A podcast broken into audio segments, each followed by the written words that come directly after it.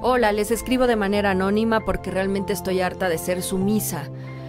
Con mis hijos, con mi esposo, todo lo que opino está mal, yo no tengo razón, yo qué voy a saber, no estoy a la moda. Eh, mi esposo sí porque tiene carrera y porque trabaja, pero yo que me dedico a la casa, yo no tengo, yo no tengo ni voz ni voto. O todo lo que digo es sí, sí, vete a cocinar y ya estoy harta. Quisiera algún día gritarle al mundo que existo y decirle a ellos que también mi opinión vale y no es como ellos me tratan o no es como ellos me ven. También soy una persona, quiero hacerme valer, pero ¿cómo, cómo empiezo a hacer esto? Gracias. Gracias por la confianza y nos vamos a enlazar con el doctor Roch. Hola, doctor Roch, buenos días.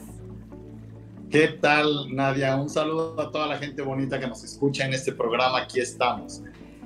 Muchas gracias. ¿Cómo ves este caso? De verdad que muchas personas y en lo, particular a las mujeres pasa mucho eso donde eh, venimos de una sumisión de generaciones anteriores donde se veía normal y donde hoy en día pues la mujer ya quiere tener voz y voto y llegas al límite. ¿Qué pasa aquí?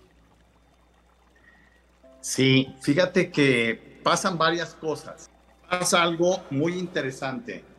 Mira, lo primero es hay que definir bien el problema. Ajá ella en, tu, en su cabeza, primero agradecerle la confianza, Nadia. Yo creo que algo que es muy valioso en el ser humano es que comprendamos que lo más difícil es hablar de la realidad cruda que estamos viviendo. Normalmente en nuestra cabeza, cuando le preguntas cómo estás, siempre su respuesta, muy bien. No, no, no.